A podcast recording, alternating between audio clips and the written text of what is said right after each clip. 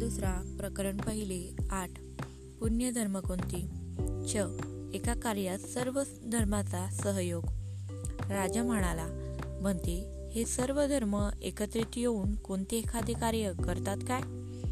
होय महाराज वरील सांगितलेले सर्व धर्म अगदी एकजुटीने तृष्ण समूहाचा नाश करतात.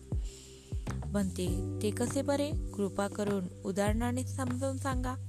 महाराज हत्ती घोडे रथ आणि पायदळ शिपाई यांच्या अगदी वेगवेगळ्या फौजा असून देखील शत्रूला हरवण्याचे ते एकच काम करतात.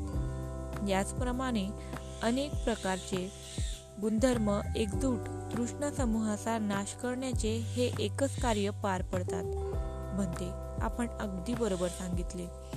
प्रकरण पहिले समाप्त. खंड दुसरा प्रकरण पहिले आठ. पुण्यधर्म कोणती? छ. एका कार्य सर्व धर्माचा सहयोग. समाप्त.